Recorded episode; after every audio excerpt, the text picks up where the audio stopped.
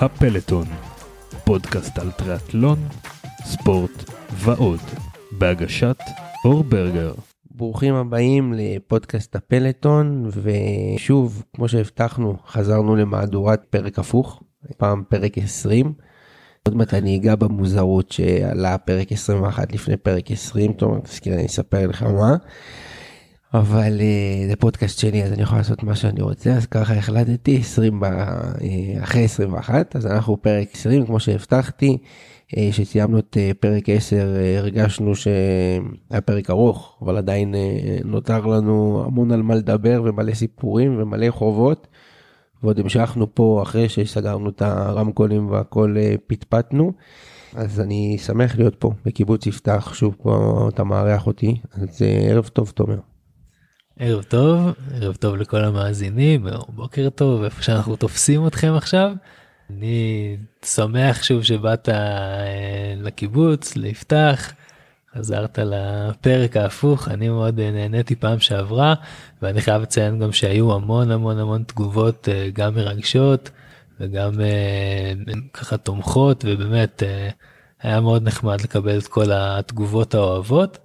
ואני חושב שאחת uh, שהכי בלטה לי אולי הייתה של uh, שחר שגיב שאהבתי את כל התגובה אבל uh, חלק מהתגובה בסוף הוא העלה איזה נושא שאני חושב שבאמת אמרת שיש לנו כמה חובות אולי זה החוב מספר אחת לא נגענו בכל הפרק הקודם בצד הנשי ודיברנו על אנשים שהשפיעו עליך במהלך הקריירה.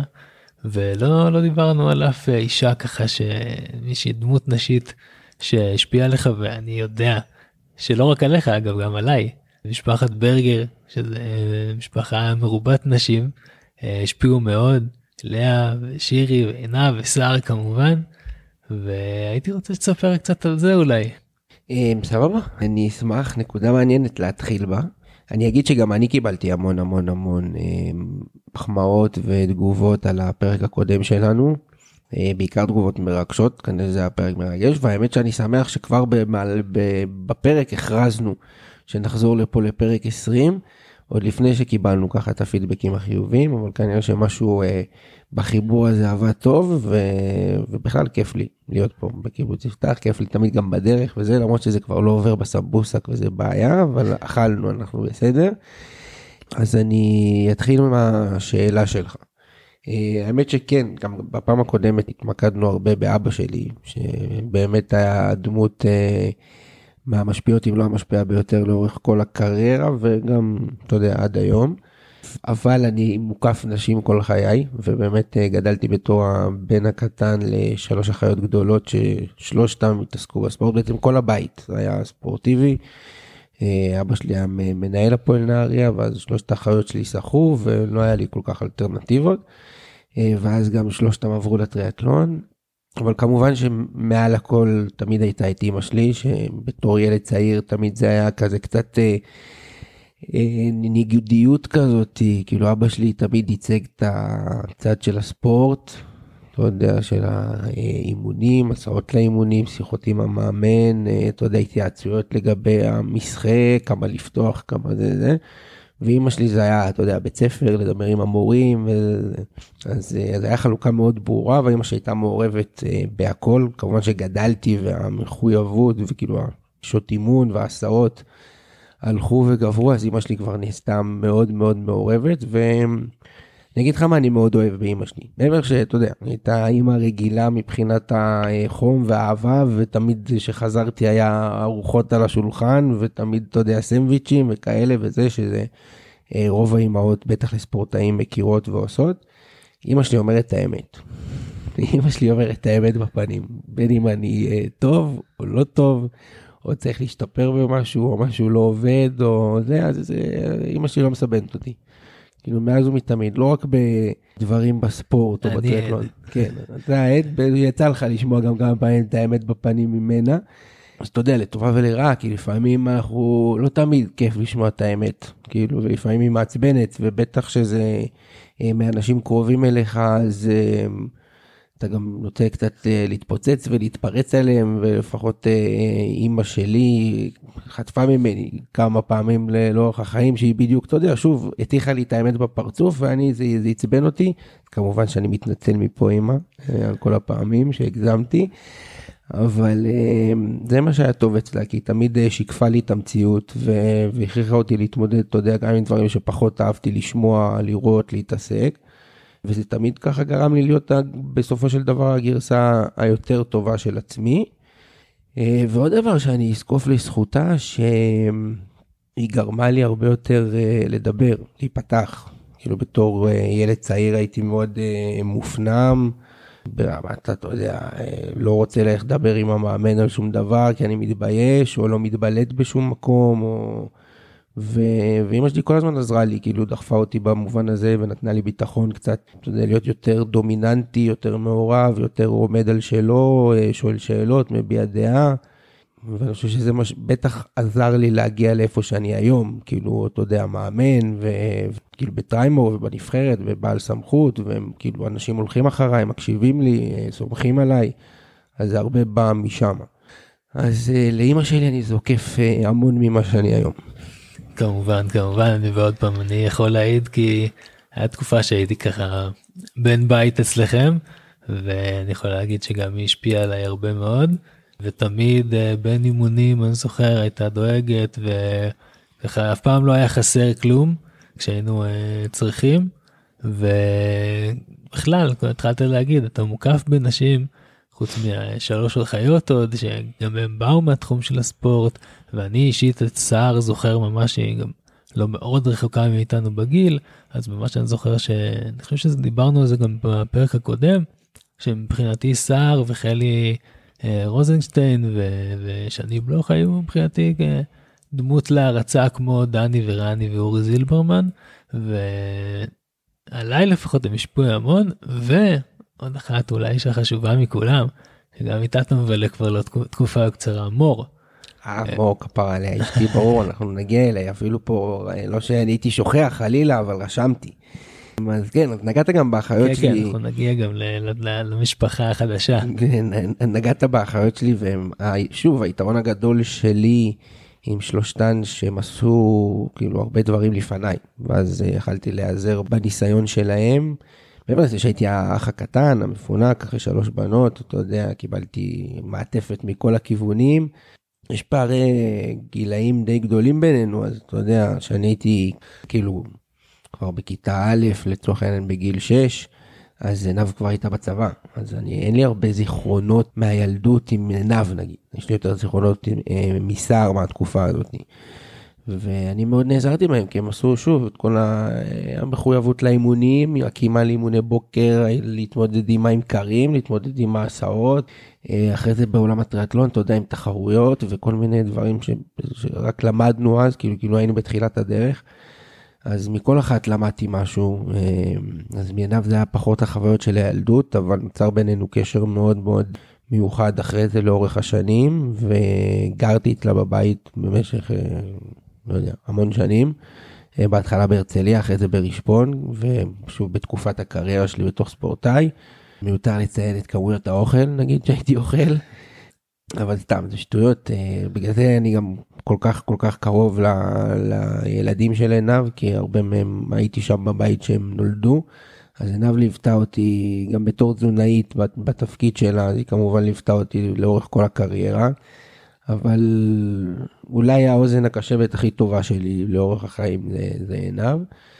וכמובן גם שירי, גם סער, שוב, עשו את אותו מסלול של שחייה וטריאטלון, אז היה לי הרבה יותר קל אה, להתייעץ איתם, והם תמיד ידעו מה עובר עליי ו, אה, ומה להגיד לי ואיך לעזור לי, ואתה יודע, כל אחת נתנה את, ה, את האינפוט שלה, אם זה, לא יודע, אני אתן לך דוגמה שטסתי לזה בגיל צעיר, באיזה גיל 12, מסע די ארוך בחו"ל, כאילו ארצות הברית, אני חושב שזה, לא יודע, שלושה וחצי שבועות, לא טריוויאלי, גיל 12, כאילו בלי ההורים, בלי כלום, ועוד הייתי... מה, בשביל ספורט? כן, כן, כן, אה, מסע כזה של אה, תחרויות אה, שחייה בארצות הברית, כמו המכבייה היהודית בארצות הברית.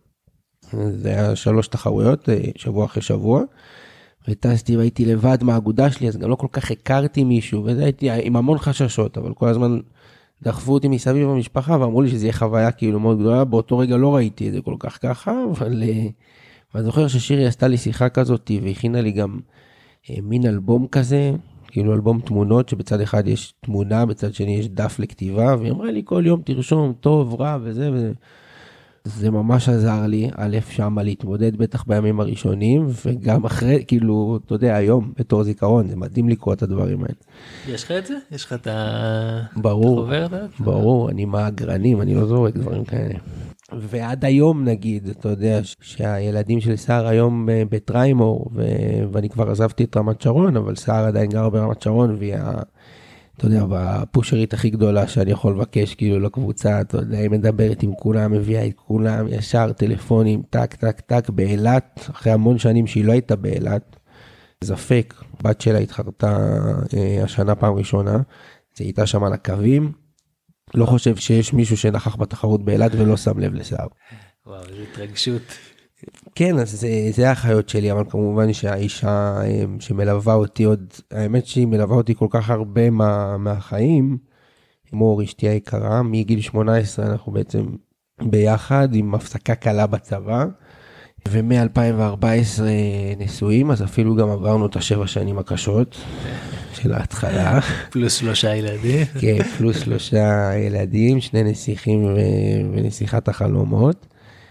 ומור הייתה איתי, אתה יודע, בהכל, מ- מגיל צעיר, אתה יודע, בתור ילד, אנחנו מכירים עוד, אתה יודע, זמן אחורה, כיתה א', כאילו, אני ומור היינו ביחד uh, בבית ספר, וקידרון, חבר משותף שלנו, אז אתה יודע, הם גדלו בשכנות, ואני הייתי מלא אצל קידרון. קיצור, יש בינינו קרים עוד מימים ימימה, ומור תמיד ליוותה אותי, תמיד ידע שאני ספורטאי וזה, ואתה יודע, בתקופה שהיינו חברים עוד בתיכון, אז היא הייתה עושה נסיעות הזויות כאלה, אתה יודע, לתחרויות טריאטלון בארץ, פתאום מנהריה לאשקלון, יוצאת באיזה שלוש וחצי בבוקר, כאילו, לא, לא מבינה מה היא עושה בכלל, אבל מגיעה כזה כולה עייפה באיזה חמש ורבע לאיזה חוף באשקלון, רק בשביל לראות אותי מזנק. ואחרי זה, אתה יודע, יצאנו לעצמאות, כאילו אחרי בית ספר וזה, אז, אז אחרי תקופה מסוימת היא עברה לגור איתי במרכז. ואתה יודע, לא, לא צריך לציין לך, ובטח בפני כל מי שמכיר את אורח חיים של ספורטאי, אז אה, אורח חיים די משעמם. כן. למרות שהשתדלתי לא לשעמם אותם. אה, איתך זה קצת יותר פלפל נראה לי, כן, זהו, אז השתדלתי אני פחות לשעמם אותה, אבל אה, אתה יודע, יותר לישון, יותר לאכול כמו שצריך, רוב הלוז והזה מסתובב סביב האימונים. אז מור הייתה שם בשבילי תמיד, גם ברגעים השמחים, גם ברגעים הקשים. ואתה יודע, ליוותה אותי בעצם את כל התהליך כזה של גם הפרישה מהספורט, וההתחלה של החיים החדשים, והפתיחה של טריימור, ואתה יודע, כל החיים, החיים עצמם. כן, כן, זה מדהים שיש לך מישהו שיכול לתמוך ו- ולהיות שם בשבילך גם עוד כל כך הרבה שנים כבר, ואנחנו עוד נגיע גם ל- לילדים והמשפחה החדשה, אבל אני רוצה ככה לנתב אולי את ה... לשאלה הבאה דרך ככה הנושא שדיברנו עליו, על נושא של הנשים שהשפיעו עליך, והייתי רוצה אולי ככה לשאול אותך שאלה עכשיו קצת יותר, אה, שאלה יותר קשה, כי אני לא רואה, אני חושב שזו שאלה מורכבת מאוד, והרבה פוליטיקלי קורקט, והרבה, אה, אתה יודע, התלבטויות ודרכים, וכל אחד יש לו דעה משלו, אבל אה, בכל זאת אתה כבר אה, אה, שנתיים מאמן נבחרת נשים? בוא נגיד ששנתיים זה דיבורים, אבל רק בשנה האחרונה בתכלס. כבר טוב אתה כבר לא לא מעט זמן כבר מאמן נבחרת הנשים ועוד הרבה לפני מאמן בטריימור ותמיד אני יודע שהיה לך שאיפה להכניס כמה שיותר נשים וכמה שיותר בנות לתחום שזה מטרה מאוד מאוד קשה אני חושב בישראל בתרבות הספורט שלנו וב... ובכלל בתרבות הישראלית ועוד לספורט ככה יחידני של טריאטלון אבל בכל זאת הייתי כן רוצה לשאול אותך את השאלה הקשה. מה איך אתה חושב שקודם כל מה אתה חושב על המצב הקיים ואיך אתה חושב שאפשר אולי לשפר את, את, את המצב הקיים שאני חושב שצריך שיפור. אז אני אתחיל מהרע, ואני אתקדם לטוב בנימה אופטימית, כאילו נתקדם עם התשובה. המצב לא טוב, סבבה? המצב לא טוב, לא רק בגזרת הנשים, אמרתי את זה פה בפרקים עברו, לא רק בגזרת הנשים, בסדר? המצב של הענף פחות טוב. אז נגזרת מזה גם יש פחות בנות. אתה יודע, לא ניכנס עכשיו לכל הסיבות ולמה וזה, אנחנו אמרנו נשאר בגישה אופטימית, אז בוא אני אגיד לך מה, מה כן אפשר לעשות אה, מנקודת מבטי בתור, אני חושב די ותיק בענף, אבל גם אה, כמו שאמרת, אה, מאמן נבחרת הנשים בשנה האחרונה, עכשיו בוא נעמיד דברים על דיוקם, בסדר? זה כאילו נשמע מאוד גדול, מאמן נבחרת הנשים. זה לא שאני המאמן של כל הבנות בנבחרת ישראל נשים, בסדר? זה גם לא בדיוק נבחרת ישראל. כאילו, יש בנות שנמצאות בסגל שאני החלטתי עליו יחד עם המאמן הלאומי, עם אורי, שנמצאות שם והן לא בסגל נבחרת ישראל. סגל זה סוג של... אה, אוקיי, אז תספר לנו קצת על המבנה, כי כן, נגיד בפרק עם שחר, שהיה מאוד מאוד מעניין, הוא סיפר באמת, ושם זה היה נשמע כאילו ממש אה, יש תוכנית מסודרת לאנש, לבנות, גם יש להם מאמן אישי לא כל אחת, אבל יש איזושהי תוכנית מסודרת אה, ואיזשהו קו מנחה כזה. כאילו שוב, יש מלא דברים איך, לש, איך לשפר, להרים, לשנות את המצב של, ה, של הספורט נשים בטריאטלון בארץ. אני באתי עם איפשהו... ספורט נשים בכלל. כן, ספורט נשים בכלל, אבל אתה יודע, אני, אנסה להתרכז כאילו בתחום עיסוקי, ואני כן נכנסתי לעומק של הדברים שנה שעברה, שהתחיל הפרויקט נשים הזה, וכן כתבתי איזושהי תוכנית, לא, אתה יודע, אה, מצד אחד, אתה יודע, אני לא אוהב את התוכניות המנופחות האלה שנראות טוב וזה, ומצגות וכאלה, אני לא אוהב את זה. אני מבחינתי... ובסוף זה יותר מילים ממה כן, אז אני אוהב יותר את המסמך וורד הקטן עם כמה סעיפים, אפילו בהדרגה, וזה מה שאני הגשתי, וזה פחות או יותר האני מאמין שלי. איך, איך אתה יודע, להביא יותר בנות צעירות לענף, כאילו מה, מהגילאים הצעירים, ולבנות את הבסיס של הפירמידה, ועד איך אה, משאירים את ה... הספורטאיות היותר בוגרות, כאילו את הספורטאיות העילית שמגיעות לגיל 17, 18, 19, ואמורות לעשות את המעבר הזה לבוגרים ולבוגרות, ו... והרבה שמה נופלות. אז אה, זרקתי את האני מאמין שלי, ולהגיד לך שכאילו ישבתי עם כמה אנשים בהנהלה הקודמת, להגיד לך שקיבלו את זה, עשו לי כן, תוכנית יפה, בסוף אתה יודע מה שעניין אותם זה שיקום הפרויקט ושיהיה רשום ברזומה שכאילו קם פרויקט נשים ויש מפגש אחת לחודש ו... וזה באמת מה שהיה.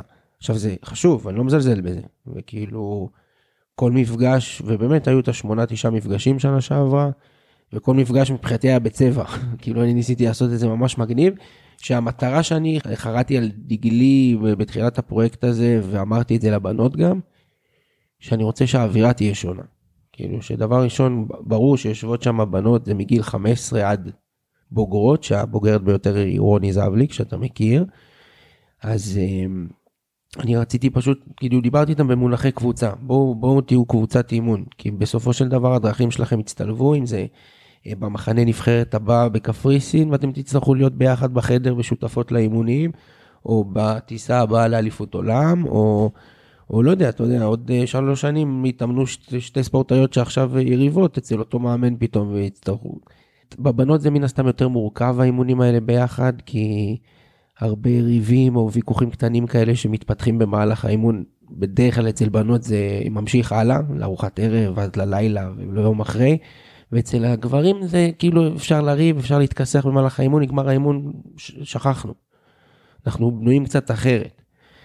אז אני בעיקר רציתי לשנות את האווירה, לשנות את ה vibe, להפוך אותם לחברות יותר טובות, לגרום להם לעבוד ביחד, כאילו literally לעבוד ביחד, אתה יודע, אימונים, כאילו של עבודה משותפת ב drafting, בשחייה לצורך העניין.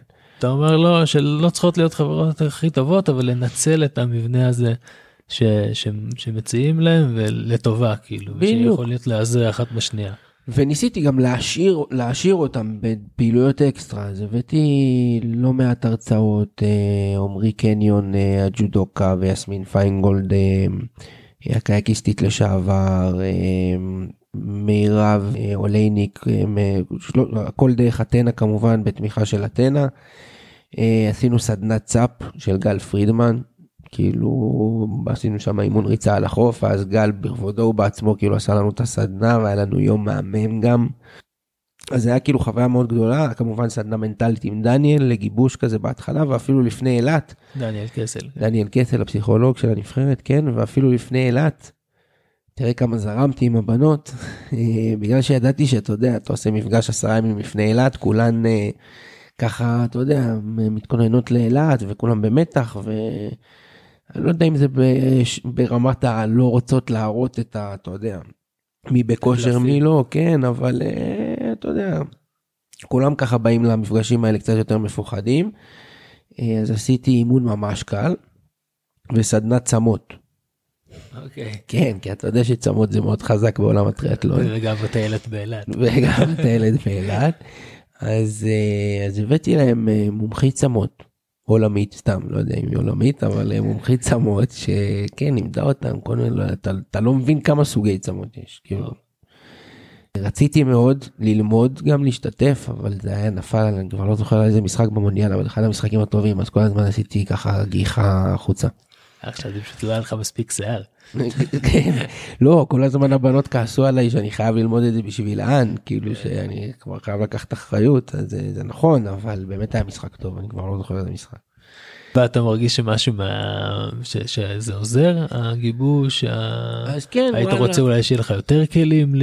הייתי רוצה הרבה יותר דברים כי, כי אני דיברתי על איך לגייס בנות צעירות ואמרתי שאיגוד הטריאטלון בכבודו כאילו בתור האיגוד אה, צריך אה, לרדת ולעזור לקבוצות לפתוח כיתות ספורט.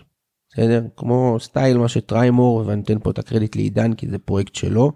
פתחה כיתת טריאטלון ב- ברעננה. והחבר'ה ממש כן יש להם של, שלושה אימונים בשבוע שזה כאילו על זמן בית ספר אה, שהם לא צריכים לקום עכשיו בשעות מוקדמות מדי או להתאמן בזה אלא ממש אתה יודע נכנסים למים ב- בשתיים בצהריים אה, זה עושים- מדהים לדעתי. ואתה יודע במתקנים של מן הסתם של הבריכה אצטדיון של הבית ספר.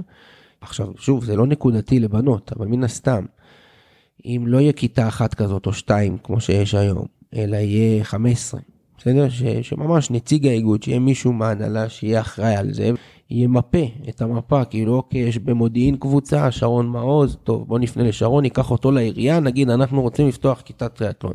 אה, נלך לצפון ליואב ביטון בגליל עליון נראה מה אנחנו יכולים לעזור לו עם... אה, ואז לפתוח בכמה מוקדים כאלה.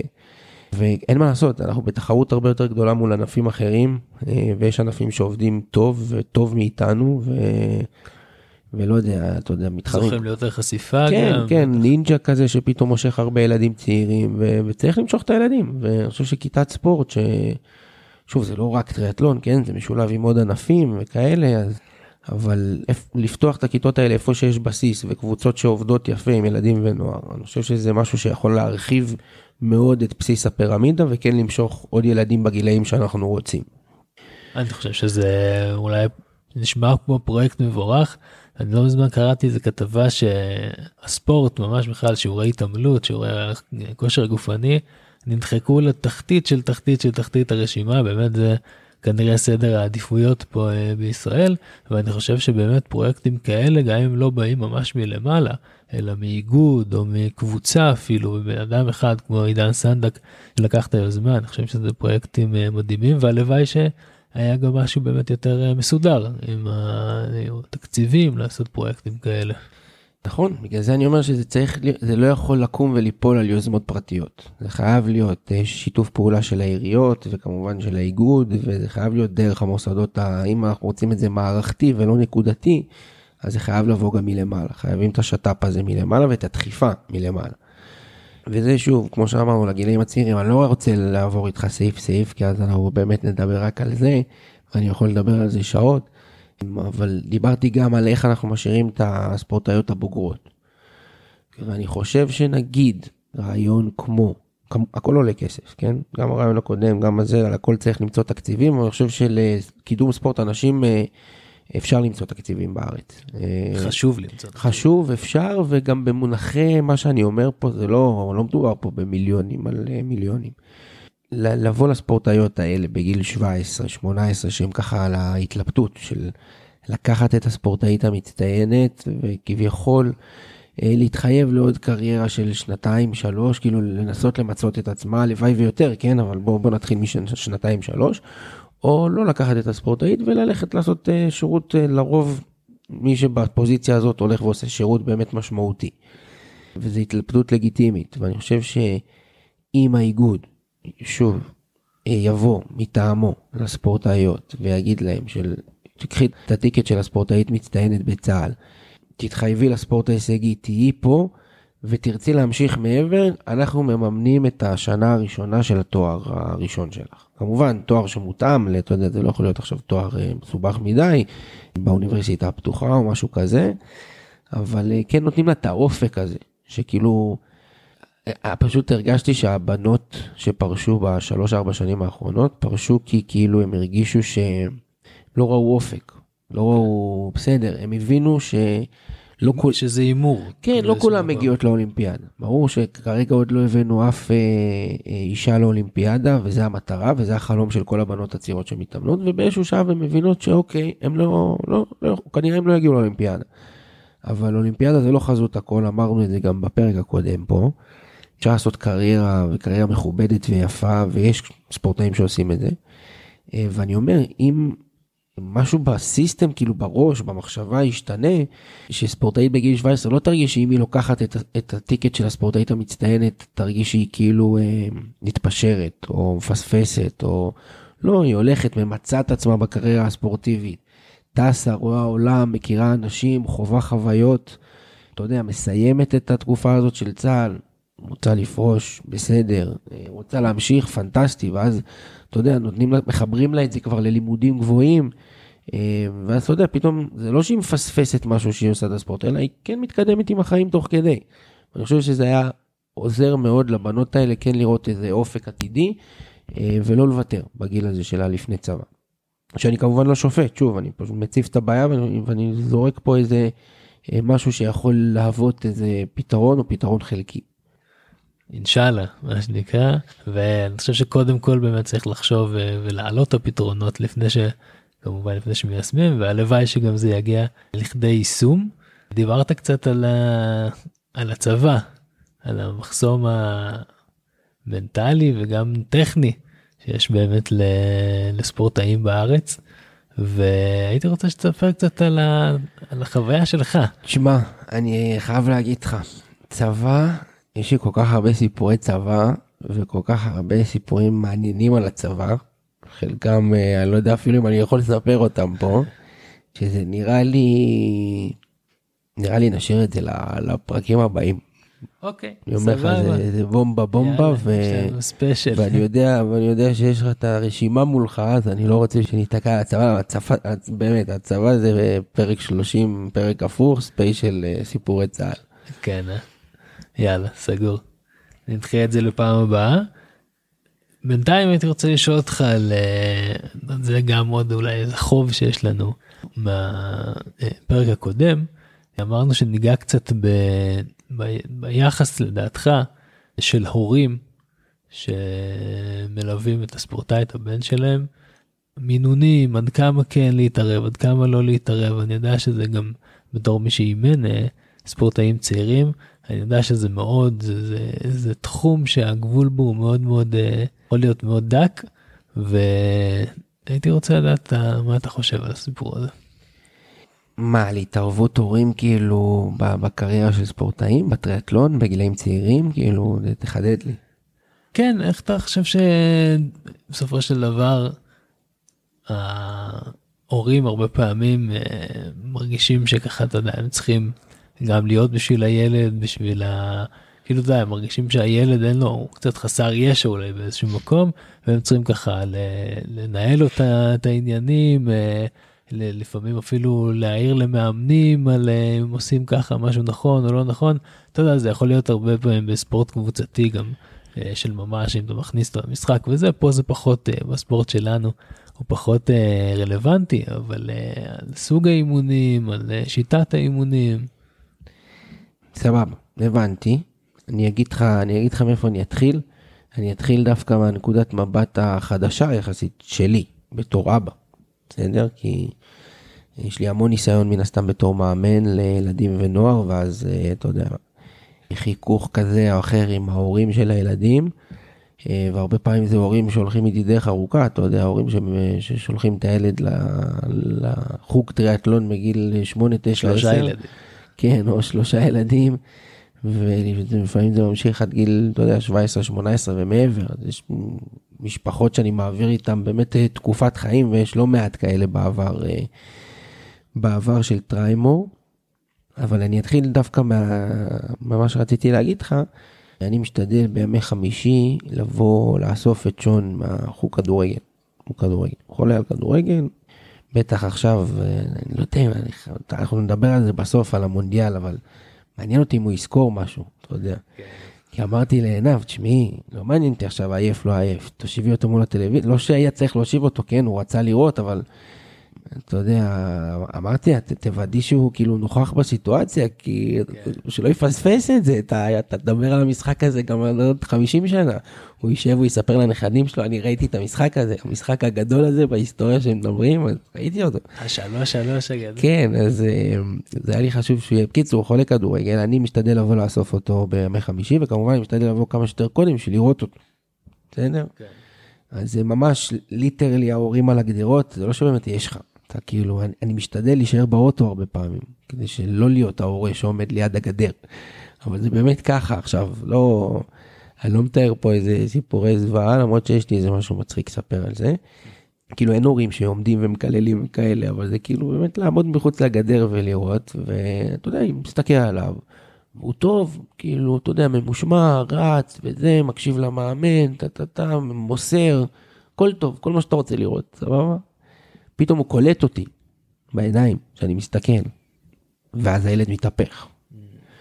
ואז הוא כבר לא מקשיב, הוא כבר לא מוסר, הדבר היחידי שמעניין אותו זה להפקיע. ורק כשאני אראה אותו, מפקיע גול. עכשיו, זה לא שאני, אתה יודע, מההורים שאני עומד ביציאה ואני שואל אותו כמה הפקעת, זה לא אני, אתה מכיר אותי. כאילו, אני יותר אתעניין בדברים אחרים, אה, כאילו, מה המאמן אמר, מה הוא העיר לך, מה היה משהו עם חברים, כאילו כזה, לא באמת יעניין אותי כמה הוא הפקיע. אבל אה, הוא, ראית שהוא נכנס לטירוף. ואז אמרתי, תראה איזה דוגמה מוחשית זאת, כאילו. ואז מהאימון הזה אמרתי, טוב, אני דואג שהוא לא רואה אותי. כאילו, ניסיתי להסביר לו, להגיד לו, שאתה יודע, שאני לא צריך להשפיע עליו, ושהוא לא צריך לעשות את הדברים האלה בשבילי וזה.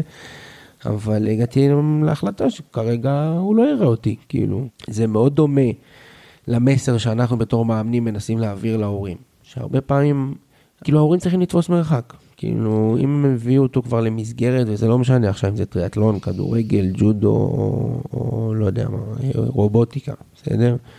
אה, לסמוך על המסגרת, לסמוך על המאמנים, כמובן ללוות, כמובן להיות מעורבים, אה, כמובן לשאול שאלות שצריך, אבל לסמוך על הצוות ולסמוך על המאמנים, אה, כי לפחות אנחנו בטריימור מנסים לא להיות רק מאמנים שלהם, אתה יודע, להיות שחיינים יותר טובים או לרוץ יותר מהר או זה, אנחנו כן מנסים לעצב איפשהו את האישיות שלהם, מנסים לתת להם כלים לחיים, מנסים קצת לחנך, אה, לחנך למצוינות, לחנך למחויבות, אתה יודע, לעבודה קשה, לחברות, לקבוצתיות. אז אנחנו מנסים לתת את כל הכלים האלה, ב, אתה יודע, מן הסתם בונים את זה בגילאים יותר צעירים, אתה שם יותר דגש על זה, בגילאים יותר גדולים אתה, אתה, אתה, אתה, אתה שם קצת פחות דגש על זה ואולי קצת יותר על הישגיות. אז אני מציע להורים פשוט לסמוך על הצוות. אתה יודע מה אולי העצה הכי טובה? שזה זה, זה, זה חוכמה קלה, כן? לקחת אוויר. כאילו... אני, לא- כי, כי זה יהיה נאיבי מדי להגיד אל תבקרו, או אל כן, תהיו... קל מאוד לפעול מאמוציות, כן. שאתה כל כך מזוהה עם ה... לא, כי, כי באינסטינקט שלי אני אומר אה, להורים, עכשיו שאני חושב על הסיטואציות שלי בתור מאמן טריימור, אז אתה יודע, אוקיי, אם לילד היה תחרות אה, טובה, אז אני גם לא רוצה שההורים יעופו עליו ב-200 קמ"ש. ואם היה לו תחרות רעה, אני לא רוצה שהם יפלו עליו ב-200 קמ"ש בבית. אז אני רוצה שההורים, אתה יודע, ילטפו שצריך אחרי תחרות רעה, אתה יודע, ישמחו עם הילד שצריך אחרי תחרות טובה, אבל ברור שההורים רוצים להיות גם יותר מעורבים מזה, אוקיי? אבל הכל כאילו יש לזה את הטיימינג הנכון. כאילו הרבה פעמים אני רואה הורים אמוציונליים אחרי תחרות ואני מבין אותם. לפעמים הם רוצים יותר ממני ויותר מהילד. ואני מבין את האמוציות ואת האם הילד לא הולך לו, משהו קורה וזה, את העצבים ואת זה. אז דווקא שם, שמה אין פתרון אחר חוץ מללטף ולהכיל וזה. כל ביקורת או כל זה, כולם צריכים לקחת אוויר ולעשות את זה בשלב, אתה יודע, שלא בשטח התחרות, ולא שכולם חמים, ולא שיש אמוציות, כי אתה יודע, גם הדברים נאמרים אחרת, גם האוזניים שמקשיבות שומעות את זה אחרת. אה, אני למדתי את זה, אתה יודע, על בשרי. גם אני, יעידו הספורטאים, אני לא מסכם. לא מסכם את התחרות ביום התחרות. א', כי זה כאילו קשה, אתה יודע, 40-50 ספורטאים לפעמים עוברים אותך בשעה, שעה וחצי, זה כמו מכונת ירייה. אה, אבל גם אני מאוד אמוציונלי, ואני טיפוס שבמהלך התחרות עובר כל כך הרבה ups and down, ואני לא רוצה, אני רוצה כאילו לסכם את התחרות ממקום רגוע, ולשפוט את הדברים בצורה קצת יותר קרה. אז אני מציע להורים לעשות את זה עוד, אתה יודע, בצורה יותר אה, מכופלת, כי הם הראשונים ש... לפעמים זה הראשונים, לפעמים זה הכי קרובים, לפעמים, אתה יודע, אבל הם צריכים להיות שם. כאילו, כן. הילדים צריכים מהם דבר ראשון את החיבוק ועל, וההכלה והביקורת או הדעה שצריכה להיות להורים. שוב, הם צריכים להיות מעורבים, הורה מעורב זה הורה טוב. אבל לכל דבר יש טיימינג ו... וטונציה. בעיקר לנשום אוויר, אני חושב שזה טיפ טוב לכל אחד. כן, שוב, אתה יודע, ב- ב- לצערי אפילו דיברתי על זה אתמול, ואגב, זה מה שמצחיק שרציתי לספר לך. שמעתי פרק אה, בפודיום עם אה, רותם אבואב, שהיא מספרת שהיא אימא לכדורגלנים, כאילו הילדים שלה כולם בכדורגל וזה, ושלפעמים היא מזדעזעת, כאילו שהיא מגיעה לאימוני כדורגל וכל ההורים על הגדרות וחלק מקללים וזה, והיא אומרת איזה מישהו עומד לידי. ו- ו- וילד קטן כאילו לא הבן כאילו מה זה לא הבן שלו לא חשבה שזה הבן שלו עובר לידה והוא אתה לא מצליח שום דבר והיה אפס וזה והוא אז צועק למאמן תוציא אותו הוא לא יודע שום דבר הוא לא מצליח הוא לא זה. היא אומרת תגיד איך אתה מדבר לילד ואז הוא אומר לה זה הבן שלי ואני אגיד לו מה שאני רוצה. אתה מבין כאילו ברור אנחנו לא שם אבל יש קצת אה, מגמת אה, קיצוניות יתר בהורי הטריאטלון, בטריאטלון, בתחרויות של הילדים דווקא, הצעירים, ששם כאילו אתה אומר, באמת בוא ניקח דברים בפרופורציות. שם יש הורים שבשנים האחרונות אני רואה תופעות כאילו מאוד אה, מוזרות. שם בעיקר צריך לקחת אוויר. כן, כן. גם בנוער שום דבר לא חורץ גורלות, אבל לפעמים יש שם דברים יותר חשובים על הפרק, זה כן. טוב, מעניין מאוד, אני חושב ש... גם ההורים שמקשיבים וגם הילדים שמקשיבים יכולים לפעמים קצת לחנך את ההורים אפילו יכולים ככה להעביר את זה הלאה. כן עכשיו כאילו סליחה שאני קוטע אותך אני. אני חושב שהעברתי את הנקודה אבל אני מנסה לחזק אותה בזה שלא יחשבו שאני לא רוצה את ההורים מעורבים. כי יש כאילו אה, קצת אה, לא יודע אם זה תדמית או זה עליי אה, במהלך התחרות שבאמת אסור לדבר איתי. כן. כאילו שאני תמיד עצבני וזה נגיד היית צריך לראות את המבטים של הספורטאים באילת אחרי השליחים, שהם לא ידעו אם אני אוהב את התוצאה, עצבני, לא עצבני, לבוא לדבר עמו, מה, מה, כאילו כל פעם קיבלתי שליחים, וכזה מסתכל, ואתה בסדר? הוא יכול לבוא לדבר איתך או לא עכשיו? ו... אז זה לא ככה, אני באמת אוהב הורים מעורבים, אני חושב שההורים צריכים כאילו ללוות ולהיות שם וזה, אבל פשוט לדעת, כמו שאמרנו, את הטיימינג והטונציה, וגם לדעת מתי לשחרר את הילד ולתת לו להתמודד לבד ולסמוך על הצוות, אבל בגדול, כל ספורטאי, אה, בטח הספורטאים הגדולים שמגיעים רחוק, יש מאחוריהם אמא, אבא ולפעמים גם מערכת משפחתית עוד יותר רחבה מזה, אז אה, משפחה זה דבר סופר חשוב. טוב, אז עוד נושא שנגענו בו בפרק שעבר, נגענו בקליות והירידות ברכבת הרים ככה של אה, חיי הספורטאי, חיי הספורטאי המקצועני, ורציתי לדעת ככה, קודם כל תספר לי אולי קצת על אה, עליות, הרי גם בחיים עצמם כמובן יש עליות וירידות, אז תספר קצת על אה, רגעי שיא, רגעי שפל, ואולי יותר חשוב, לא יותר חשוב, אבל איך, איך ה... בעצם היותך ספורטאי ספורטאי מקצועי ובעצם העיסוק בספורט כל החיים האם זה עזר לך בהתמודדויות עם המקומות האלה. אתה כאילו אומר מחוץ לספורט נכון כי כאילו נגענו ב...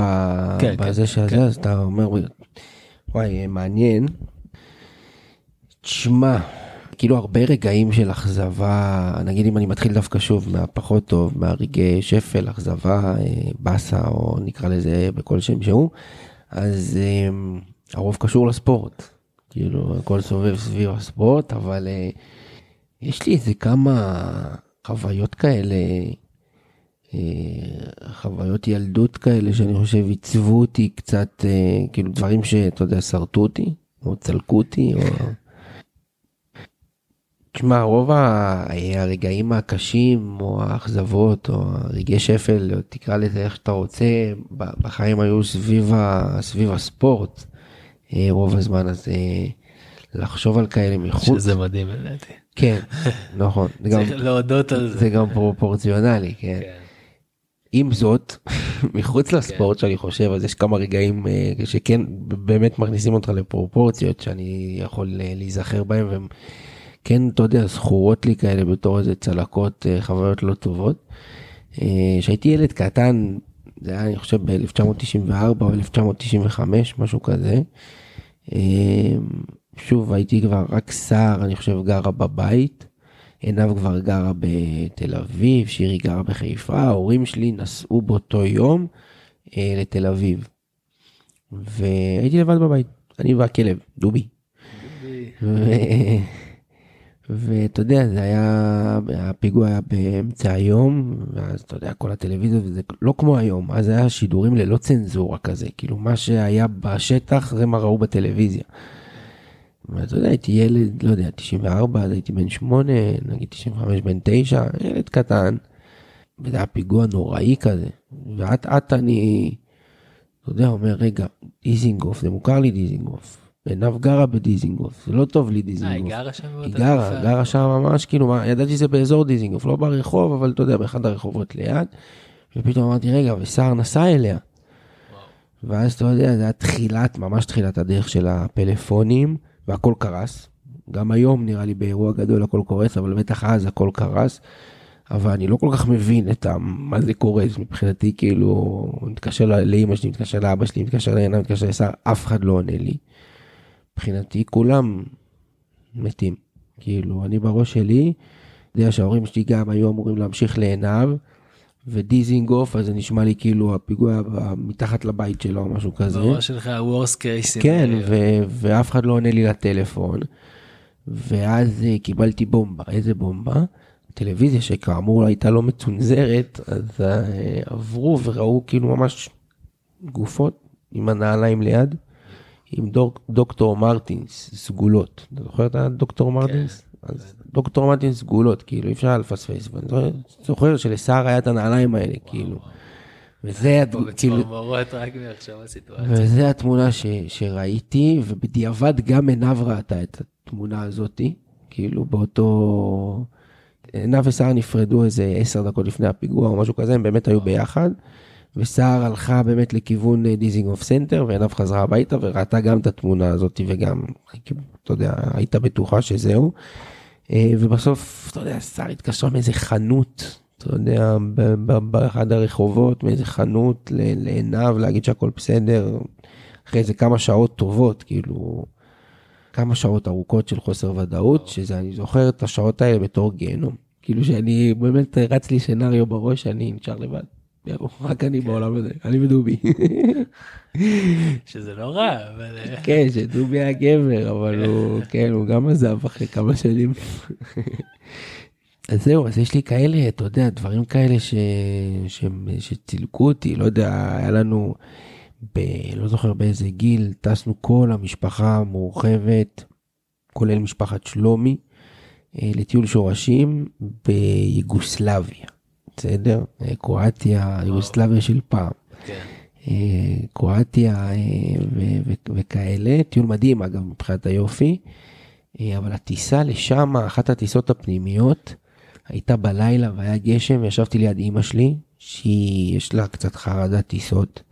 הייתה טיסה רעה פלוס אימא שלי הייתה בהיסטריה, וזה עשה לי ממש טראומה, שאני חושב שהתעלמתי מזה, כמו כל דבר כזה לא טוב, כזה, אתה יודע, שאתה בתור ילד מדפדף כזה, אתה לא באמת מתעמת עם זה, אני חושב שהתעלמתי, אבל אני חושב שזה ממש עשה, כאילו היה לי התקפי חרדה, תקופה אחרי זה.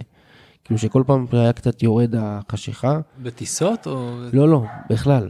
כאילו הייתה, הייתה יורדת החשיכה, אחרי, אחרי זה גם שחזרתי לארץ, ופתאום הייתי כאילו מרגיש לא בנוח, הייתי כאילו מתחיל קצת להילחץ כזה, ו... הייתי צריך להעסיק את עצמי בשביל לצאת מזה, אם הייתי לבד בחדר, כאילו אני ממש זוכר תקופה, לא יום יומיים, תקופה. לא דיברתי על זה עם אף אחד, לא זה, לקח לי באיזה המון... גיל? וואו, יוגוסלביה זה אומר שהיית בן אה, לא יותר מ-12. אני חושב שזה משהו 13. כזה, משהו כזה, כן. משהו כזה, זה האזור הזה, כי אני זוכר את עצמי מתאמן גם די ברצינות תוך כדי הטיול הזה, כאילו, אז כנראה כבר הייתי די רציני בספורט, אז... זהו, אבל לשמחתי יש לי הרבה יותר רגעי שיא שאני יכול לחשוב עליהם מחוץ לספורט. אני דווקא אתחיל עם. שאלת עם. עצם היותי ספורטאי, ואתה יודע, מתמודד עם כישלונות והצלחות וניצחונות, גורם לי לקחת אה, את הדברים יותר בפרופורציות בחיים עצמם. אז אה, מתוקף זה שבחוויות שיא של חיי, יש פה שני אירועים שקשורים למכבי תל אביב, אז אתה כבר מבין שהתשובה היא לא. זה לא עוזר לי. לא עוזר לי, לא משנה מה, באירועי ספורט אני כאילו קצת מטורלל. כאילו, ו... אז היותי ספורטאי לא עוזר לי לקחת את הדברים האלה בפרופורציות, אני כאילו לוקח את זה בחוסר פרופורציות מוחלט. אולי מאז היותי כאבא אני קצת יותר אה, אה, נתן לך לקחת את הספורט בפרופורציות. בדיוק, אבל uh, בתור ילד, נגיד הייתי בנס ג'לגיריס, אתה יודע, באיצטדיון, וזה משהו שאני לא אשכח בחיים, כאילו ups and down אמוציונלי כזה, ב, ב, אתה יודע, מרגע לרגע, אני פשוט זוכר את עצמי שם בבכי בלתי נשלט, כאילו, כן. בלתי נשלט, בש, בשלב הטוב של המשחק, כן? אחרי שניצח, כאילו, אחרי שנכנסנו להערכה ונהיה טוב, בלתי נשלט, לא מצליח לעצור. לא יודע, גול של ערן זהבי בדרבי 3-2 שם לפני דקה 90 ו-200 לפני כמה שנים, זה גם, אני זוכר את זה, הייתי לבד, כאילו לא לבד, מור הייתה איתי ברמת שרון, אבל כבר ישנה חולה בדירה הקטנה שלי ברמת שרון, אם אתה זוכר, שהייתה מטר על מטר, כאילו. אני זוכר את עצמי. משתולל, קופץ עליה, כאילו, אתה יודע, ללא שום הכרה לזה שהיא ישנה או חולה, אתה יודע. זה, זה רגעי אושר, כאילו, אתה יודע, שאני, אה, בשביל זה אנחנו אוהבים ספורט, כאילו. חד משמעית. ולא יודע אם אני חושב מחוץ לספורט, אני חושב שנגענו בזה גם בפרק הקודם, אז היה לי מאוד חשוב לאורך הקריירה שלי בתור ספורטאי, כן, אתה יודע, ליהנות מהחיים ו- ולהיות בקשר טוב עם החברים שלי. עשינו המון טיולים ביחד, אה, וגם הטיול לקוס, ואתה יודע מה, אני לא, אפילו אני לא יודע להגיד לך אם איביזה היה מעבר לזה, אבל אה, איביזה פשוט זה יעד מגניב, כאילו, אני- אני בגיל- מרגיש שהייתי שם כן. הוא מגניב כאילו גם בגיל, בגיל 36-37 הוא מגניב, אז ברור שבגיל 18 זה היה הפ- הפיק של חיינו, אבל גם כוס היה בזה, זה משהו ראשוני כזה, אתה יודע, פעם ראשונה שטסנו בתור חבר'ה לחו"ל, שתי, שתי חוויות שאני אומר לך, רגעים משם אני אנצור לכל החיים, אני חושב שהרגעים שם גם הפכו אותנו כזה לחבורה כזה של כל החיים. אז- שעד היום אה, מהמרים על המונדיאלים ו- כן, כן. והרבה מעבר. כן, עוד מעט אנחנו נגיע למונדיאל, אני צריך לספר לך כמה דברים, אבל ברגעי השיא אני לא יכול בלי אה, לציין את החתונה שלי, שהאמת שבאמת הייתה אירוע כזה, מעבר למשמח, חתונה היום הכי מרגש בחיים וזה, הייתה אירוע, היה אירוע כיפי, כאילו אירוע שישי צהריים כזה, בלי לחץ של זמן, אתה יודע, מסיבה ארוכה, אה, אוכל טוב, למרות שאני לא אכלתי ביס בחתונה שלי. אני אכלתי, היה אוכל טוב. אבל מה- מהטעימות אני זוכר שהיה אוכל טוב ובעיקר מהתגובות של האנשים. אמ, וכמובן הלידות, אתה יודע, לידות של הילדים שלי זה, זה מאוד מרגש. אני לא יכול להשוות לך את זה לתחרות גדולה שאתה יודע שעברתי את הקו סיום. ו... זה כאילו הרגשה שונה, קו סיום של תחרות, אתה עובר, אתה יודע שהכל נגמר, כאילו, לטובה ולרעה, ווואלה, אם הצלחת, אז אתה, אתה אתה מרגיש סיפוק שלפעמים, אתה יודע, כגודל התחרות, לפעמים זה, זה הרגשה ממכרת שאין לה תחליף. בלידה זה מאוד מרגש מצד אחד, אבל כאילו, ה- ה- ה- מה שמשלים את הריגוש זה ההקלה. אתה כל הזמן בלחץ. אתה לא רוצה שהיא תסבול, אתה לא רוצה שזה יסתבך, אתה רוצה שכולם יהיו בריאים, אתה רוצה לשמוע את הבכי, אתה רוצה לשמוע את הצוותות, אתה, אתה כל הזמן בלחץ, מה שזה קורה, אתה יודע, הוקל לך כזה. אז זה שילוב של ריגוש. לי- ליומיים ואז מתחילים. כן, לא, ואז אתה יודע, ואז מוכבד עליך כל החיים, כפרה עליהם, אבל, אה, אבל כן, זה הקלה רגעית, אתה רואה שהכל בסדר, ואז אתה מתחיל, הכאבי ראש כזה מתווספים. אז אתה יודע, זה רגע מאוד מרגש, אני זוכר את הלידה של שון ושל ליאו ושל לאן, וכל לידה הייתה בצבע אחר. גם מבחינת מור, גם מבחינתי, אני גם כל פעם הגעתי במצב צבירה אחר ללידות. אז, אז כן, זה רגע כיפי, מרגש, אני לא אשכח בחיים, אבל כאילו אני זוכר אותו יותר בתור רגע מלחיץ. אתה מבין שאני רק מחכה שהכל יעבור ויהיה בסדר ו- ו- וזהו. זה אולי נהיה לי, מרגיש לי כאילו כמו זינוק לתחרות. כן. כאילו יאללה רק תזנקו את זה, נתחיל עם זה, נסיים עם זה. כן, בדיוק. אז אה, מנושאים של, אה, של החיים, של ההוויה, אני אלך קצת אה, אולי נ- נבאס קצת את האווירה עם קצת נושאים טכניים ואולי לא פחות חשובים, לפחות לפודקאסט הזה, למאזינים ולספורט עצמו. לאחרונה חלו שינויים לא קטנים באיגוד, והייתי רוצה שתצא, אני, סליחה, לא כל כך אה, מעורה עדיין ב- כבר. ב- בכל הפוליטיקה כמובן, אבל אה, הייתי רוצה, וזה מעניין אותי, ומעניין גם מאזינים, תספר את עמדתך. אז באתי להגיד שאתה יודע, אתה, אתה שואל פה על נושא די אה, נפיץ, מורכב ומתוח, אוקיי? אבל מכיוון שזה הפודקאסט שלי, ואני יכול להגיד מה שאני רוצה פחות או יותר, אז אני, אני ארשה לעצמי לדבר בכנות, בכבוד כמובן, אבל בכנות. אה, וזה מזכיר לי את השני סיפורים שעוד אני חייב, גם על קצת אה, על המונדיאל ו... אה, וגם על עוד דבר, לא, לא זוכר עכשיו, אבל רשמתי. תראה, אה, תקופה, מהפך, נקרא לזה מהפך, אני אתחיל מהדרמטיות, אז נקרא לזה מהפך. כי מבחינה פוליטית המפה השתנתה, כאילו נבחרו אנשים, אני לא אגיד אנשים חדשים לגמרי, כי יש שתי נציגות אני חושב מההנהלה הקודמת שהמשיכו, פלוס איסי שהיה חבר הנהלה ועבר להיות יושב ראש, אז יש סוג של המשכיות, אבל אה, אה, השתנה ככה, אני אפשט לך את זה בשפת העם, אה, בשמונה שנים האחרונות, הבחירות יותר הלכו לכיוון אה, הקבוצות של הילדים והנוער, שהם בסופו של דבר החבר'ה שיותר, אה, קבוצות שיותר מובילות, שיותר מנהלות את, האירועים, שיותר גם מגיעות להשתתף באירועים של האיגוד, אה, וזה הלך יותר לכיוון הזה, ועכשיו זה הלך יותר לכיוון הקבוצות גיל, בסדר? אנשים יותר שמייצגים את הקבוצות גיל, שאגב, לא פחות חשובים, והאיגוד צריך לטפל בכולם, ויש מקום לכולם, ואצל כולם הרבה דברים צריכים להשתפר. קצת כמו מה שהיה בהנהלה לפני שמונה שנים, אם אני לא טועה, לא? אה, כן, יכול להיות, יכול להיות. אה, עכשיו, אני לא פה להגיד אם התוצאות טובות או לא טובות.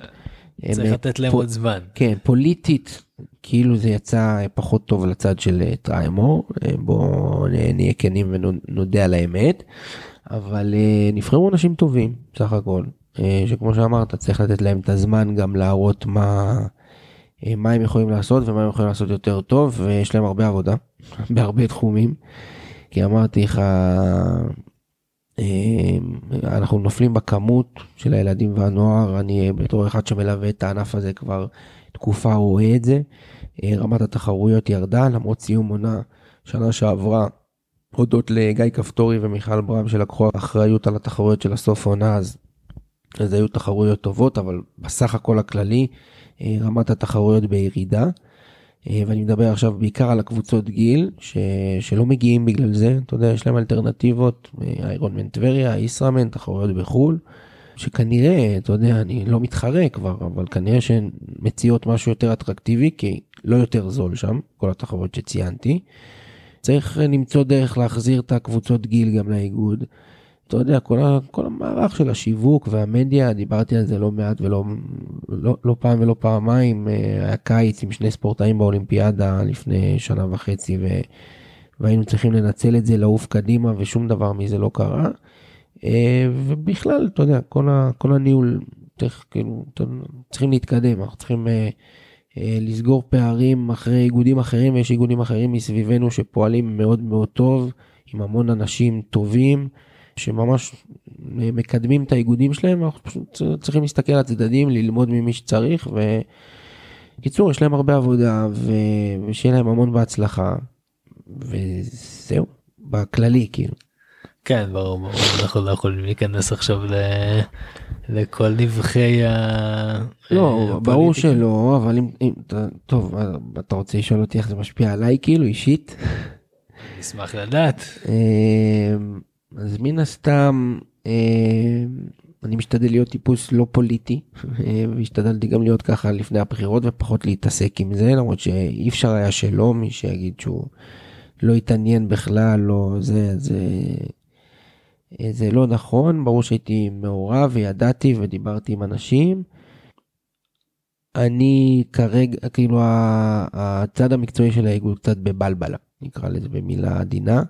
אה, אורי זילברמן שהיה כמעט 13 שנה בתפקיד המאמן הראשי עזב בתחילת החודש בראשון לראשון סיים את תפקידו. עשינו לו פרידה ככה באימון שבוע הבא אפילו יש איזה מסיבה. אה, איך לא הזמנתם אותי? אה, אולי תוזמן.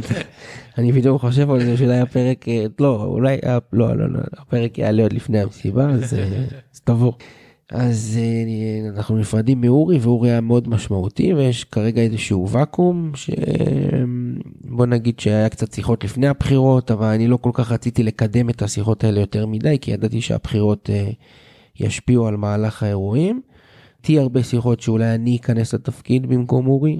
שוב, אני לא רציתי להתחייב ולא רציתי אה, לקדם בכלל את הדברים האלה עד אילת, כי עד אילת רציתי להתרכז באילת ומאילת. ידעתי שהבחירות ישנו פה את המפה קצת, אבל היה לי חשוב לקבל את ההחלטה ביני לבין עצמי. ובסוף החלטתי שאני לא רוצה להיכנס לתפקיד הזה, מהרבה סיבות שאנחנו לא, לא נפתח אותם עכשיו, כי מי כן קיבל את התפקיד? אה, לא ידוע, לא ידוע. אז אני, אני כרגע קצת, ב, כמו כל המערכת, קצת בחוסר ודאות. אה, אני לא יודע להגיד לך אם אני אשאר, כמה אני אשאר, באיזה תפקיד אני אשאר. הכל די באוויר כרגע. אה, אבל שוב, כמו שאמרנו, נכנסו אנשים חדשים לתפקיד, אה, ניר יגודה שאתה מכיר, יושב ראש ועדה מקצועית, איסי כמו שאמרנו יושב ראש, הם יצטרכו לגבש את הדרך שלהם אה, של איך הם רוצים להוביל את הספורט ההישגי בתקופה הקרובה ולטווח הארוך יותר. ונראה, נראה אם זה, אתה יודע, דרכנו יוכלו להשתלב או, ש, או שגם אני איאלץ אה, לסיים את תפקידי שם. יותר לציין שהמסגרת מאוד מאוד חשובה לי, אני שם עוד מעט אני סוגר שבע שנים. ספורטאים שיקרים לליבי, אני חושב שווינגייט וכל הקונספט הזה. זהו אתה מדבר על האקדמיה. כן, אני מדבר על האקדמיה ועל הפרויקט בוגרים שנמצא בווינגייט, שבסופו של דבר זו אותה קבוצה ואותו פרויקט סופר חשובים לענף הטריאטלון, כאילו ש, שיהיה את האקדמיה, שיהיה את המרכז מצוינות הזאת בווינגייט, שיהיה את הספורטאים, חשוב, חשוב לענף, אה, יודע, זה גם חשוב מבחינת הספורט הישגי ותקציבים וכאלה, אבל זה חשוב. גם אם יהיה אה, תחרות אה, עם הקבוצות החיצוניות, ויהיה, ויהיה קבוצות שיפתחו ספורטאי עילית, אבל עדיין יהיה את התחרות והאלטרנטיבה, אני חושב שזה יקדם את כולם. אז וינגייט צריכה להיות והמסגרת הזאת חשובה לי, אני פשוט אה, לא יודע אם, כמו שאמרתי, אם, אם אני אשאר שם. אני לא כל כך מרגיש רצוי בתקופה האחרונה מאז הבחירות. הזמן יגיד ואני מקווה שגם יהיה בהצלחה לנבחרים החדשים ושעשו שינויים טובים ואם לא אז יש בחירות עוד אה, כמה שנים. אה, כן, ארבע שנים, בוא נגיד, אה, לא, אני, אני, אני מציע גם לכל הזה לא להתעסק בזה. ארבע שנים, אנשים נבחרו לתת להם, יהיו טובים, הלוואי, זה אינטרס של כולנו, אה, ובאמת שכו- שאני רוצה בהצלחתם ורוצה שרק יהיה טוב, אבל לא יצליחו, לא יצליחו, כאילו, זה, זה, אתה יודע, זה, זה פחות טוב לכולם וכולם נפגעים מזה, אז אני באמת אה, מאחל להם בהצלחה. אתה יודע, מתוקף זה ש... ש- שאני, אם אני אהיה פחות שמה ויהיה לי פחות השפעה, אז אני גם ארגיש אה, אולי פחות חלק ו... וירגיש אולי שדברים הולכים פחות טוב, יכול להיות, אני לא יודע, אבל בסוף מבחן התוצאה יכריע. זה עוד שלוש או כן, אפשר ארבע שנים. לשפוט מלפני כן, נגיע, אפשר אבל זה נגיע לפרק, אה, לא יודע מה, 170, נעשה פרק הפוך 170 לפני הבחירות הבאות, ואתה יודע, נשפוט איפה הספורט הישגי עכשיו, ואיפה הוא עוד שלוש שנים, איפה, כמה, כמה מתחרי קבוצות גיל עכשיו מגיעים וכמה עוד זה כמה בנות יש וכמה יהיו, אתה יודע, יש הרבה מבחנים שאפשר אה, לשפוט, אני מאחל בהצלחה, אני... ספורט ההישגי יקר מאוד לליבי, בין אם אני אמשיך לעשות אותו בווינגייט ובין אם אני אעשה אותו בטריימור. תשובה מצוינת לדעתי. אז uh, נשאיר עוד קצת uh, נושאים, uh, יש לנו פה כמה נושאים על הפרק, אבל נראה לי שכבר אפשר uh, לדחות אותם ל, נכון. uh, לפרק ההפוך הבא, ואפשר להקליל ככה לקראת סיום, יאללה, שאלות קצרות. יאללה, תקליל אותי. אני מתחיל אותה, אה, רק אתה. רק אני. רק אתה. אוקיי. אוקיי, אז uh, פעם זה באמת שאלות, אתה, אתה, אין לך, אין לך אופציה, כאילו, נותן לך שתי אופציות, אוקיי. צריך לבחור ביניהם. בסדר, יותר קל. אז uh, סקי או חוף הים? וואי, איזה שאלה קשה התחלת. שמע, אה, בסדר, אני אענה לך בסוף, אני יכול לתת אה, פרשנות, כאילו, אפשר. אפשר, אתה בכל זאת. אני בן אדם של, כאילו, אני בן אדם של סקי. כי מגיל צעיר אני עושה סקי, ואני מת על סקי, וכאילו אני, אה, יש משהו ב... בשנים האחרונות אני טס עם חברים. פעם הייתי, אתה יודע, בתור ילד הייתי טס, ואז הייתי בקבוצות עם, עם חברים, כאילו חברים של המשפחה, ואז היינו טסים עם המשפחה, אבל תמיד זה ביחד. ובשנים האחרונות אני טס עם החברים, שכבודם במקומם מונח, אבל הם קצת פחות טובים, כי הם כולם אה, התחילו בסנובורד, אז הם קצת... אה, וואי, לא חשבתי שזה ילך לכיוון הזה, אה, אבל... קצת אה, מפגרים נופלים לעיתים קרובות, מסתבכים בשלג, ואז יש לי הרבה זמן לבד.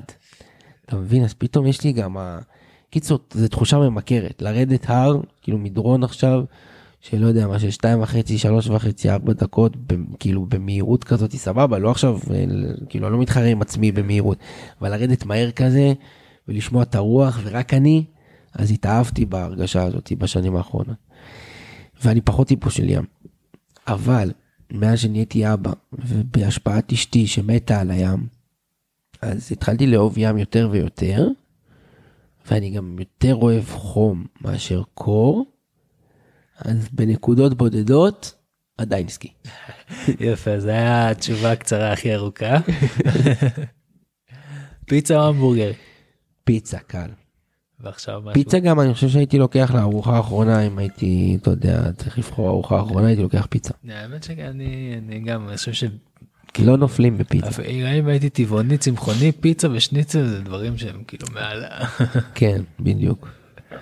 אוקיי, אה, עכשיו קצת יותר אקטואליה, לא דיברנו על המונדיאל, אבל אה, טוב שהזכרת לי. גם, אה, אגב, שני הסיפורים שרציתי להגיד זה בהקשר של המונדיאל. הרבה שאלו אותי איך קפצתי מפרק 19 לפרק 21. אז שמעתי את, ה, שוב, פודקאסט הפודיום במהלך המונדיאל, ותוך כדי המונדיאל הם הגיעו לפרק 1000. והוא אמר, אנחנו לא נעשה פה פרק 1000, כי אני רוצה שפרק 1000 יהיה חגיגי וזה זה זה, אנחנו נשמור אותו לארץ. אז פשוט תתעלמו, אנחנו זה, מי זה? קופצים. באיזה פורמט? יש לה אה, ספורט 5 כאילו? לא, לא, פודקאסט הפודיום, אורן אה, יוסיפוביץ'. הפודיום, הפודיום, סליחה, סליחה. ואז הוא קפץ מכאילו פרק 999 לאלף ואחת. וכאילו אמר נעשה את אלף בהזדמנות אחרת. אז אמרתי סבבה, גם אני יכול. כאילו, כי ניסינו לתאם בשבועיים. האחרונים. אה, נגיד שהיה פה הקלטה כפולה, אה, גם אה, אנחנו מקליטים פרק עם דני אלתרמן, אז אה, מנצל פה את הלוקיישן של קיבוץ יפתח והמלא סלבס שיש פה. אם במקרה אתם, ש- זה זה לפני דני אלתרמן, ממליץ בחום, מאוד מעניין ומרתק. אז אה, כן, אז היית צופה מהצד, אז, אה, אז, אז אני חוזר לסיפור, אז הוא פשוט קפץ מפרק אה, 999 ל- לפרק 1001, ואמר אנחנו נעשה את האלף בהזדמנות אחרת. שזה מתאים. כן, זרמו איתי, אז אותו דבר אני. אה, אני אומר, אמרתי כל עשירייה, אני לא יודע מה אנחנו נעשה כל עשירייה, אבל אמרנו, התחייבנו על פרק 20, חוזרים לפה, קיבוץ יפתח, עושים פרק הפוך. זה היה אמור להסתדר כרונולוגית, אבל זה נדחה מכל מיני סיבות כאלה ואחרות. אה, אבל עדיין, החלטתי שפרק 20 זה אתה, אז, אה, זה היה פרק 21, ואז אנחנו חוזרים אחורה. ואמרת המונדיאל, תשמע, אני מרגיש שפשוט, אה, לא יודע, כל פוד, פודקאסט של ספורט חייב לציין את זה, זה, זה מונדיאל משוגע זה היה. מונדיאל משוגע עם כאילו, ממש כאילו הקצפת של הקצפת של הדובדבן של הקצפת, גמר, שכאילו נתן לנו הכל מהכל, כולל הסיום הרומנטי שכולם, כמעט כולם חיכו. לו.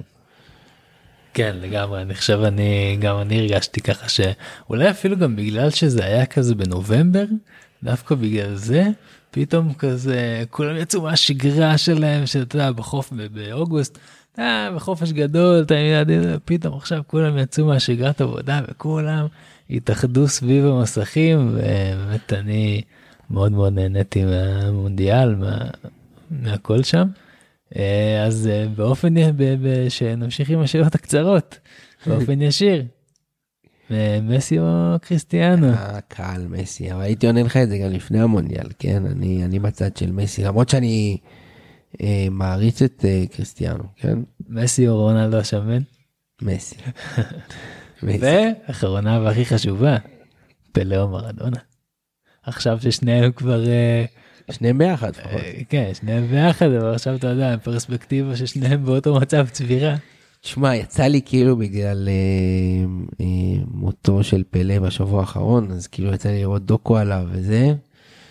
אני כאילו מתחבר... שכנעו אותך. לא, אני לא? דווקא באתי להגיד לך שאני יותר כאילו, כאילו יותר, לא יודע, מרדונה הוא כאילו, זה, זה, זה, נראה לך זה כזה- סיפור מפגר מרדונה, זה סיפור מפגר, כאילו ברגע שאתה עוקב אחרי כאילו כל פלא הקריירה, נראה לך קצת סינתטי כזה. כן, אה, פלא כאילו כנראה שהיה כדור, א' אתה רואה את מרדונה יותר, כאילו, אתה יודע, אתה אשכרה מקבל קטעים יותר מוחשיים לראות, כאילו, ופלא זה כזה יותר שחור לבן, ואתה יודע, אתה רואים אותם קטעים כבר מלא שנים, כאילו, אותו גול לי בראש, ואותו גול לי זה. אה, אז מרדונה ראינו יותר, ואולי ממרדונה גם חווינו יותר, בקיצור, לא יודע, זה כאילו סיפור יותר גדול. לא יודע, אז אני כאילו קצת מרדונה, אבל אולי אז זה אני בעיה. אתן את הקונטרה ואני אגיד דווקא. אני עם החיבור שלי גם לתרבות האפריקאית למוזיקה וזה אני חושב שפלא עשה משהו יוצא דופן אה, במובן של לתת השראה לכל כך הרבה אנשים ולפניו אין לפני פלא. נכון. אתה מבין? במובן הזה אין לפני פלא. פלא הוא הגדול הראשון. ואני חושב שאולי חוץ מ... ניסיתי לחשוב כזה על, ספורטאים או אנשים משפיעים שאני זוכר שחורים, אני חושב שאולי ג'סי אורנס היה לפניו, אבל הוא באמת, אני חושב ש... שהוא נתן כל כך הרבה מוטיבציה ותקווה לכל כך הרבה אנשים. זה מה שאני חושב על פלא. נעימר ספד לו יפה.